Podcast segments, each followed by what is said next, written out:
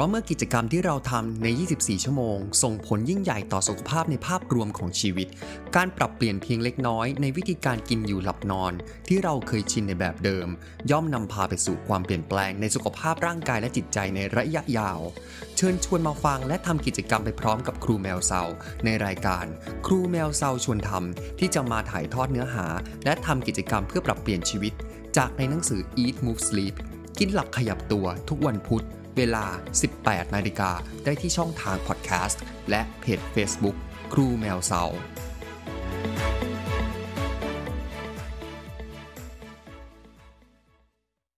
สวัสดีและยินดีต้อนรับเข้าสู่รายการครูแมวเซาชวนทำ EP ที่ 17 นะครับผม มาถึงที่ EP ที่ 17 แล้วเนี่ย ในหนังสือก็คือ ผู้เขียนเนี่ยเขาก็จะหยิบยกว่าตัวเขาอะรับประทานอาหารเพื่อสุขภาพเนี่ยแบบ เรียกได้ว่าเป็นร้อยเปอร์เซ็นเลยดีกว่านะครับ แทบทุกมือเลยเป็นทุกมือเลยดีกว่า แต่มันก็มีว่าบางวันเนี่ยที่เขาเองก็เลี่ยงไม่ได้จริงๆที่จะต้องออกไปรับประทานอาหาร ร่วมกับผู้อื่นนะฮะซึ่งตรงนี้มันเป็นเรื่องที่ manage ค่อนข้างยาก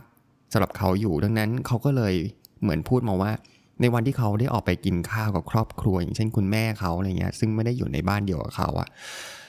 พอมีเหตุการณ์อย่างนี้เกิดขึ้นเนี่ย ก็เรียกได้ว่ามันเป็นวันที่เรียกว่า cheat day นะครับ เป็นแบบวันที่เราจะยกให้สักวันหนึ่งที่เราจะรับประทานอะไรก็ได้ขึ้นมา ที่ไม่ใช่อาหารเพื่อสุขภาพ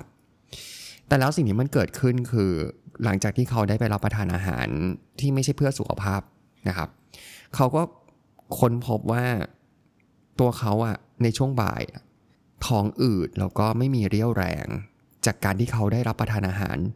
ที่ไม่ค่อยดีต่อสุขภาพเท่าไหร่นั่นคือ เป็นอาหารกลุ่มที่มีไขมันสูง แล้วก็มีคาร์โบไฮเดรตหรือแป้งที่สูงนะครับ เพราะฉะนั้นสิ่งที่ผู้เขียนได้พยายามจะบอกก็คือ การที่ตัวเขาได้ปล่อยเนื้อปล่อยตัวปล่อยใจให้ไปรับประทานอาหาร ในประเภทแบบนี้มันก็เอฟเฟกไปถึงพลังงานในระยะสั้นประจำวันนั้นเลยนะฮะทั้งพลังงานแล้วก็อารมณ์ของเขาเนี่ยในระหว่างของวันเนี่ยมันมีการ ได้รับผลกระทบจากสิ่งที่เขากินไปโดยตรง แล้วมีผลงานการหาข้อมูลจากนักวิทยาศาสตร์นะครับ เรื่องความสัมพันธ์ระหว่างตัวอาหารกับตัวสุขภาพจิต ซึ่งผลงานที่นักวิทยาศาสตร์เนี่ยได้ค้นพบข้อมูลก็คือว่า อาหารบางประเภททำให้พลังงานของเรานั้นเพิ่มขึ้น และอาหารในบางประเภท เองด้วยเนี่ยก็สามารถที่จะทำให้พลังงานของเรานั้น ลดลงได้ด้วยเช่นเดียวกัน ได้แก่นะฮะอาหารไขมันสูง ก็จะทำให้เราเฉื่อยชา แล้วก็หงุดหงิดได้ง่าย แล้วก็จะเป็นผลในในทางตรงกันข้ามเลยก็คือ ถ้าเราได้รับประทานผักและผลไม้ ก็จะทำให้เรารู้สึกมีความอารมณ์ดี สงบนิ่ง มีความสุข แล้วก็มีความกระปี้กระเป๋าได้มากกว่านะครับ ทั้งนี้ยังมีงานทดลองอีกว่าผู้ที่บริโภคกรดไขมันทรานส์มาก ๆ เนี่ย จะมีระดับความก้าวร้าวที่สูงขึ้น แล้วก็มีเป็นคนที่ขี้โมโหขี้โกรธง่ายนะครับแล้วถ้าหากยังบริโภคอาหารที่มีไขมันทรานส์มากๆ ไปอย่างต่อเนื่องด้วยแล้วแล้วก็ ก็จะยิ่งเพิ่มความเสี่ยงต่อการเป็นโรคซึมเศร้า ได้ถึงร้อยละ 48 แล้วที่แปลกครับว่า สิ่งเหล่านี้คือสิ่งที่เราควรต้องระวังระวังถูกไหม แต่เมื่อเราต้องปฏิบัติงานปฏิบัติภารกิจหน้าที่และความเครียดต่างๆ ในในเรื่องของการงานหรืออะไรก็แล้วแต่เนี่ย มันทำให้เรากลับที่จะเผลอไปหยิบคว้าเอาอาหารที่ไม่ดีต่อสุขภาพอะเข้าปากได้อยู่บ่อยๆ แบบง่าย ๆเลย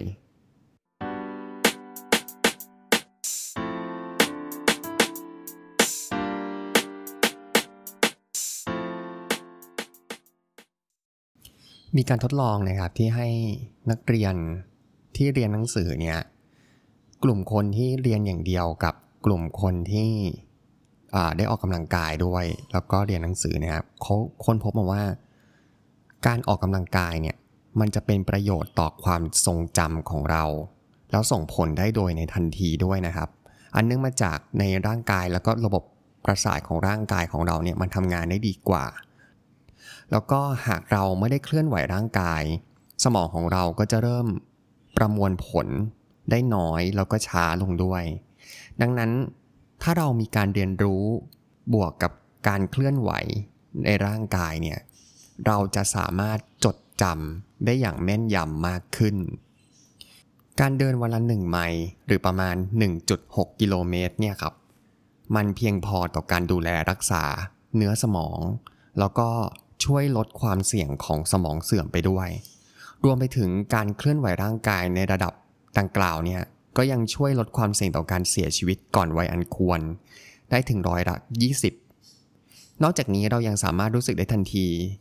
ว่าตัวเราอะมีจิตใจที่เบิกบานมากขึ้น และยังสามารถรักษาความสามารถในการรับรู้ เมื่อเรามีอายุที่แก่ตัวลงหรือเพิ่มขึ้นนะฮะดังนั้น เพื่อเป็นการกระตุ้นความคิดสร้างสรรค์ของเราในวันนี้ แล้วก็เป็นการป้องกันอาการความจำเสื่อมในอนาคตแล้วแล้วก็ ให้เราหันมาออกกำลังกาย หรืออย่างน้อย การได้ออกมาเดินเล่น เพียงเล็กๆน้อยๆก็ช่วยทำให้เรามีสุขภาพที่ดีขึ้นนะครับ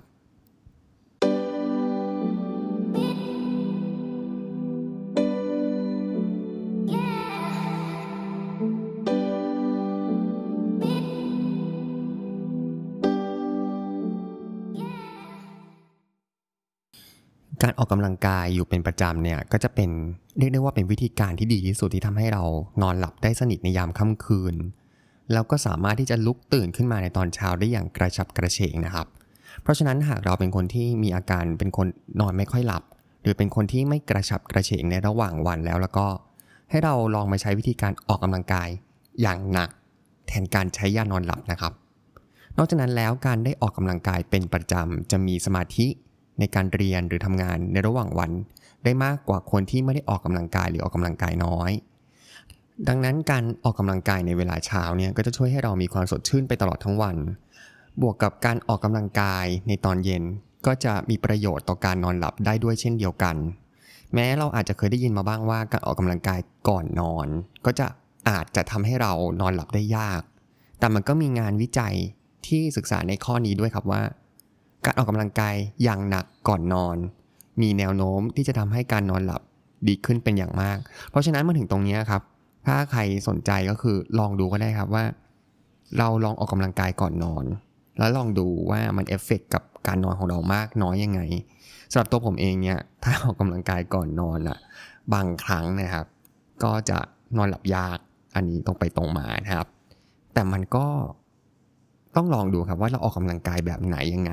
ถ้าเราออกกำลังกายแบบกระตุ้นเเขาเรียกว่ามีการขยับขยื่นเคลื่อนไหวร่างกายแบบเยอะๆ มีการเต้น มีการอะไร มีการทำให้อัตราการเต้นของใจสูงขึ้นหรืออะไรก็แล้วแต่เนี่ยอาจจะนะครับในความคิดเห็นผมคิดว่าก็อาจจะทำให้เรานอนหลับได้ยากขึ้น หรือถ้าเกิดเรามาเปลี่ยนเป็นออกกำลังกายแบบ ที่มันเบาสบาย แล้วทำให้จิตใจมัน คามดาวลงเนี่ยก็อาจจะทำให้การนอนหลับดีขึ้นนะฮะแต่ไงก็ลองดูกันนะครับ แต่ละคนอาจจะไม่เหมือนกัน เพราะฉะนั้น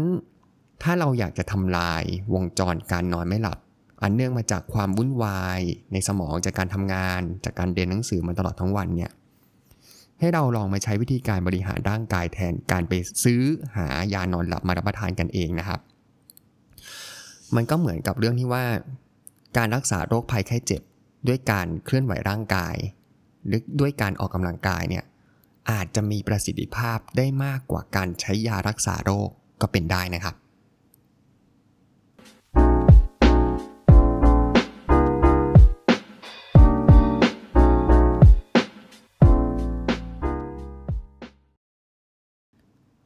มาถึงแบบฝึกหัดท้ายบทที่ 17 นะครับผม เรื่องแรกคือเรื่องของการกินเนี่ยหนังสือบอกว่า ให้เราลองก่อนที่เราจะสั่งอาหารกลางวันแบบมื้อหนักๆเนี่ย ให้ลองมาคิดทบทวนดูว่า แล้วเราจะรับมือกับอาการที่เกิดขึ้นหลังจากที่เรากินอาหารมื้อหนักเนี่ยยังไง เขาเรียกอาการเมาค้างจากไขมันสูงนะครับ คือมีอาการง่วงเหงาหาวนอนซึมอะไรเงี้ยเนาะเราลองหาวิธีจัดการว่าเฮ้ยกินอาหารที่มันแบบไม่โอเคแล้วแล้วเราดีลกับมันได้เปล่าหลังจากที่มีอาการจากอาหารนะครับ ข้อ 2 เราให้เราออกไปเดิน ไปเดินเล่น ไปเดินออกกำลังกาย เมื่อสมองต้องการที่จะจดจำข้อมูลใหม่ๆ หรือต้องการความคิดสร้างสรรค์ อันนี้ก็เห็นด้วยอยู่นะครับ ก็คือเหมือนบางทีเราจดจ่ออยู่กับงานมากบางทีคิดงานอะไรไม่ออกเนี้ยการได้เปลี่ยนกิจกรรมไปทำอย่างอื่นบ้างแล้ววนกลับมาทำในกิจกรรมที่เรากำลังทำอยู่แบบต้องครุ่นคิดหรือต้องสังเคราะห์ข้อมูลเนี้ยผมว่ามันเวิร์กอะข้อ 3 ครับ ถ้านอนไม่หลับให้เราลองออกกำลังกายสัก 2-3 วัน ก่อนที่เราจะตัดสินใจใช้ยานอนหลับครับ อันนี้ก็เห็นด้วยนะครับ แล้วก็ต้องลองดูว่าการออกกำลังกายชนิดไหนมันเหมาะสมกับเราเนาะแล้วเราจะได้นอนหลับสบาย โอเคครับ ในสัปดาห์นี้เราพบกันใน EP ที่ 17 แล้วก็สัปดาห์หน้าเป็น EP ที่ 18 ก็ขอขอบคุณที่อยู่ติดตามรับฟังกันจนจบนะครับ สวัสดีครับ ราะเมื่อกิจกรรมที่เราทำใน 24 ชั่วโมง ส่งผลยิ่งใหญ่ต่อสุขภาพในภาพรวมของชีวิต การปรับเปลี่ยนเพียงเล็กน้อยในวิธีการกินอยู่หลับนอน ที่เราเคยชินในแบบเดิม ย่อมนำพาไปสู่ความเปลี่ยนแปลงในสุขภาพร่างกายและจิตใจในระยะยาว เชิญชวนมาฟังและทำกิจกรรมไปพร้อมกับครูแมวเซาในรายการ ครูแมวเซาชวนทำที่จะมาถ่ายทอดเนื้อหา และทำกิจกรรมเพื่อปรับเปลี่ยนชีวิต จากในหนังสือ Eat Move Sleep กินหลับขยับตัวทุกวันพุธ เวลา 18 นาฬิกาได้ที่ช่องทางพอดแคสต์และเพจ Facebook ครูแมวเสา